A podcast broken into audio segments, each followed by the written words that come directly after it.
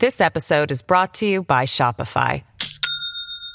Do you have a point of sale system you can trust, or is it a real POS? You need Shopify for retail. From accepting payments to managing inventory, Shopify POS has everything you need to sell in person. Go to shopify.com slash system, all lowercase, to take your retail business to the next level today. That's shopify.com slash system.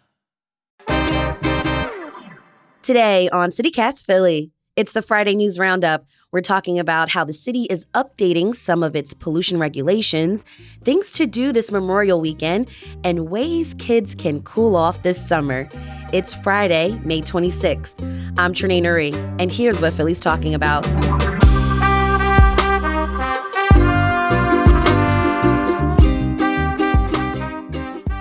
Joining me this week is Ali Mohsen, food and drink reporter at Billy Penn. Hey, Ali.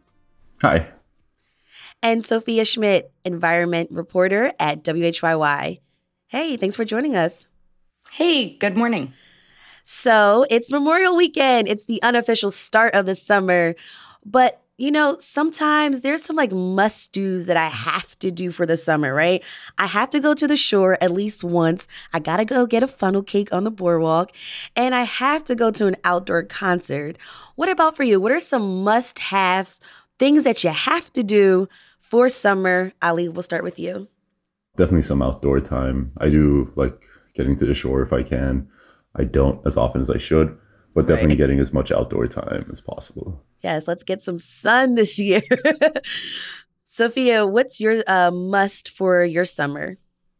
I'm just so excited that more people are out and I live near Clark Park in West Philly and so I'm just really excited to, you know, spend some time outside, be around people and um, hopefully catch some movies in the park. Nice. I love Clark Park. I love doing yoga on Sundays. That's like one of my favorite things to do. So, yeah, this is so cool. All right, Sophia, let's start with you this week. You recently reported about how the city is updating some of its pollution regulations for the first time in more than 40 years. What's changing? Yeah, so this is kind of like an obscure regulation that the city's health department uses to uh, regulate pollution that's coming out of industrial facilities. So it deals with toxic air pollution, compounds that cause cancer or other health effects, um, stuff like asbestos, lead, arsenic, cancer causing benzene, which is found in crude oil. Mm. Like you mentioned, this regulation was written in the early 80s and it hadn't been updated since then. But this recent revamp more than doubled the list of toxic compounds that are regulated based on updated science. And it also allows the city to consider background levels of pollution when it approves or disapproves some permits to pollute. And the update goes into effect in January. Oh, interesting. So, you know, why are these changes important? So currently, the city can only consider one facility's pollution on its own when it approves or disapproves a permit. So if a new facility plans to pollute within the allowable amounts, it's good, even if there's another big facility or two or three that are emitting the same amount of pollution sitting right next to this facility. What this policy does is it requires the biggest polluters in the city to assess the cancer risk that's posed by the compounds that they emit, then add that to the background levels of cancer risk from those same compounds near the facility to see if it crosses over an acceptable level of risk. If it does, the city could reject the permit or could require the facility to make changes to reduce its pollution. This is really key, particularly for environmental justice communities where there might be several sources of toxic air pollutants in that same community. Um, nationwide, studies have found that Black and Latino Americans are exposed to more of the common types of air pollution than white Americans in areas that were redlined. Interesting. Now, Sophia, there's been some pushback though, right? Some people say that these regulations don't go far enough. Right. Um, these regulations don't cover every single source of pollution in the city. You know, for example, mobile sources of air pollution are not covered, stuff like cars, buses, airplanes, which do emit a lot all new facilities that are seeking air permits will need to do this health risk assessment I mentioned if they're planning to emit toxic air pollutants over a certain level. For existing facilities, there are fewer than 30 of the biggest polluters that'll automatically do this risk assessment when they renew their permits. Smaller existing facilities will only have to do the assessment if they change their operations. So if they keep our operations the same, they won't automatically have to do these health risk assessments. Another big gap that a lot of advocates have pointed out with this policy is that it doesn't consider the cumulative impacts of different air pollutants together. So it's just looking mm. at one toxic compound at a time. And advocates say that this is where the policy has room to grow because, of course, we all experience, you know, multiple threats to our health together at once.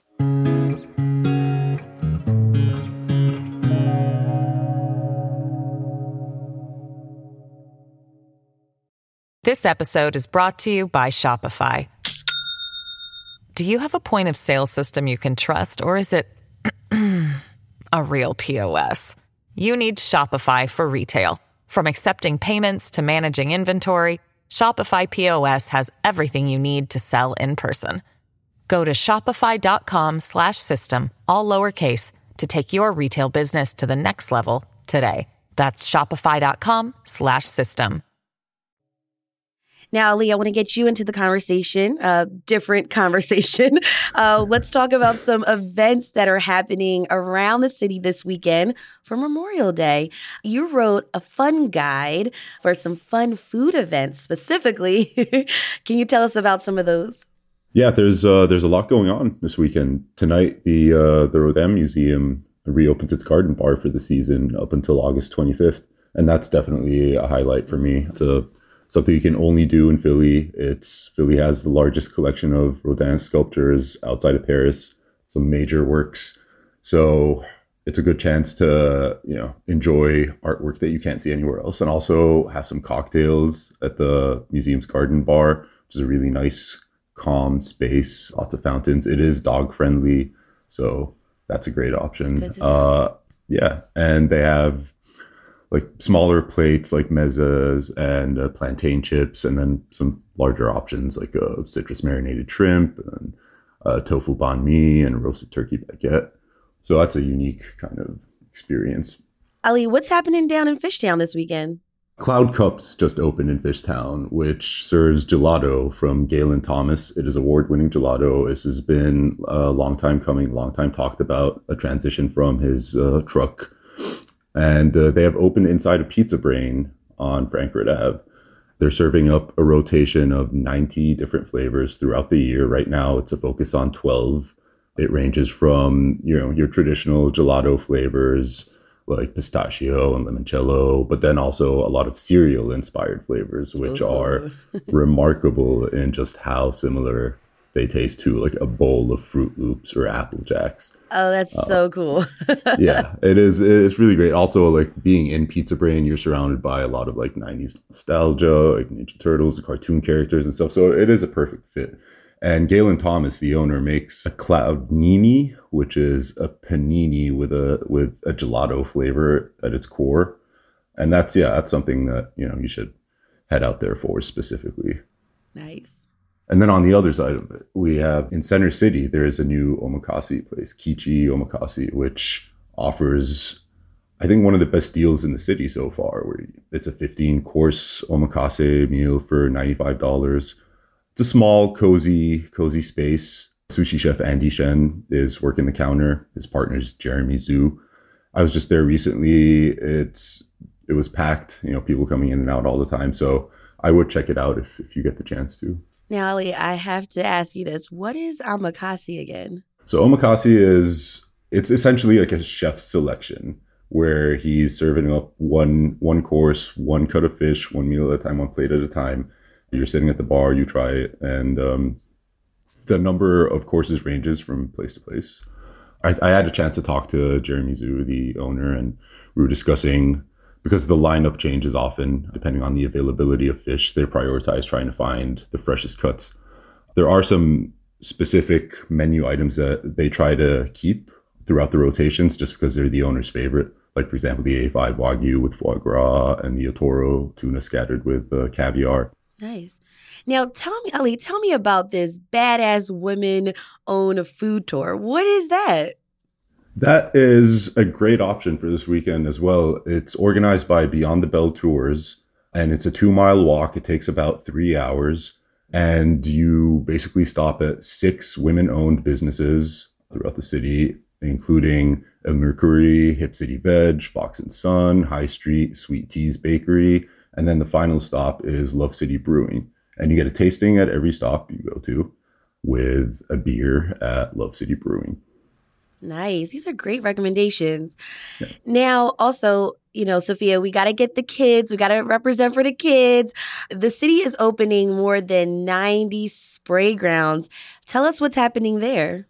Yeah, so these are um, sort of like little fountain parks, like fun outdoor water features where the goal is, you know, families can have fun in them, but they can also stay cool, um, especially if you don't have easy access to like a city pool or you don't feel comfortable going swimming in a pool. Um, this is a great way to cool down. So, like you mentioned, Trenae, they open today. They're going to be open seven days a week through Labor Day. You can go online and find there's this really useful map that the city put together where you can find find your nearest one. Like you said, there's 90, they're all throughout the city. Um, there are three new ones that opened this year that the Parks Department tells me are state of the art. You don't want to miss them. Glavin Playground in Port Richmond, East Passyunk Community Center in South Philly, and another at Cobbs Creek Park. Nice. And we're hitting those 80 degree weather days. So I'm, I'm really excited about this. now, I know a lot of people are sneaking out of the city. They might be leaving work early today for to head into their weekend. But Sophia, AAA says there will be a lot of traffic this weekend. Yeah, honestly, I'm a little scared because I'm uh, trying to drive out of town this evening. Um, but I talked to AAA. They do these travel projections from time to time, and they're expecting close to half a million residents of the Philadelphia area, the five county area to travel this weekend, at least 50 miles. They're expecting most people to travel by car, but there's definitely going to be people flying as well. They're saying that this is the biggest Memorial Day travel weekend that they have predicted since before the pandemic in 2019. AAA did give me some tips. Um, so if you're traveling, try to leave on um, off hours, so like early in the morning, late at night. And they also said that Saturday and Sunday should be the lightest travel days. Wow. Interesting. All right. Well, be careful on the road, y'all. All right. Thanks for those tips. That was Sophia Schmidt, environment reporter at WHYY. Thank you so much for joining me on CityCast Philly. Yeah. Thanks for having me. And Ali, thank you so much for those food recommendations. Ali Mohsen, food and drink reporter at Billy Penn. Thank you so much for joining us on CityCast Philly. Oh, my pleasure. Thanks for having me.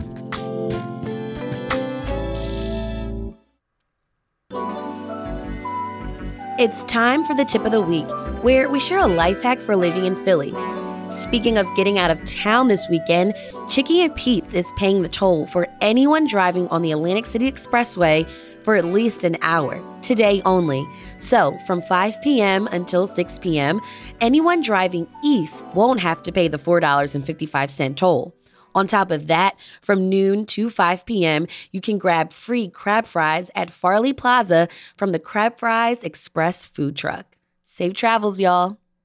If you have a tip of the week, we'd love to hear from you too. Call or text us at 215 259 8170. That's all for today here on City Cast Philly. Our lead producer is Laura Benshoff. Our producers are Abby Fritz and Noah Snyderman. Our Hey Philly newsletter editor is Brittany Valentine. And our host is me, Trenae Nuri. Music is by Philly's own Interminable, with additional music from All the Kimonos and James Weldon. If you enjoyed this week of episodes, please tell a friend, rate the show, leave us a review, and subscribe to our morning newsletter, Hey Philly. We'll be back Tuesday morning with more news from around the city. Have a great weekend and be safe, y'all. Bye.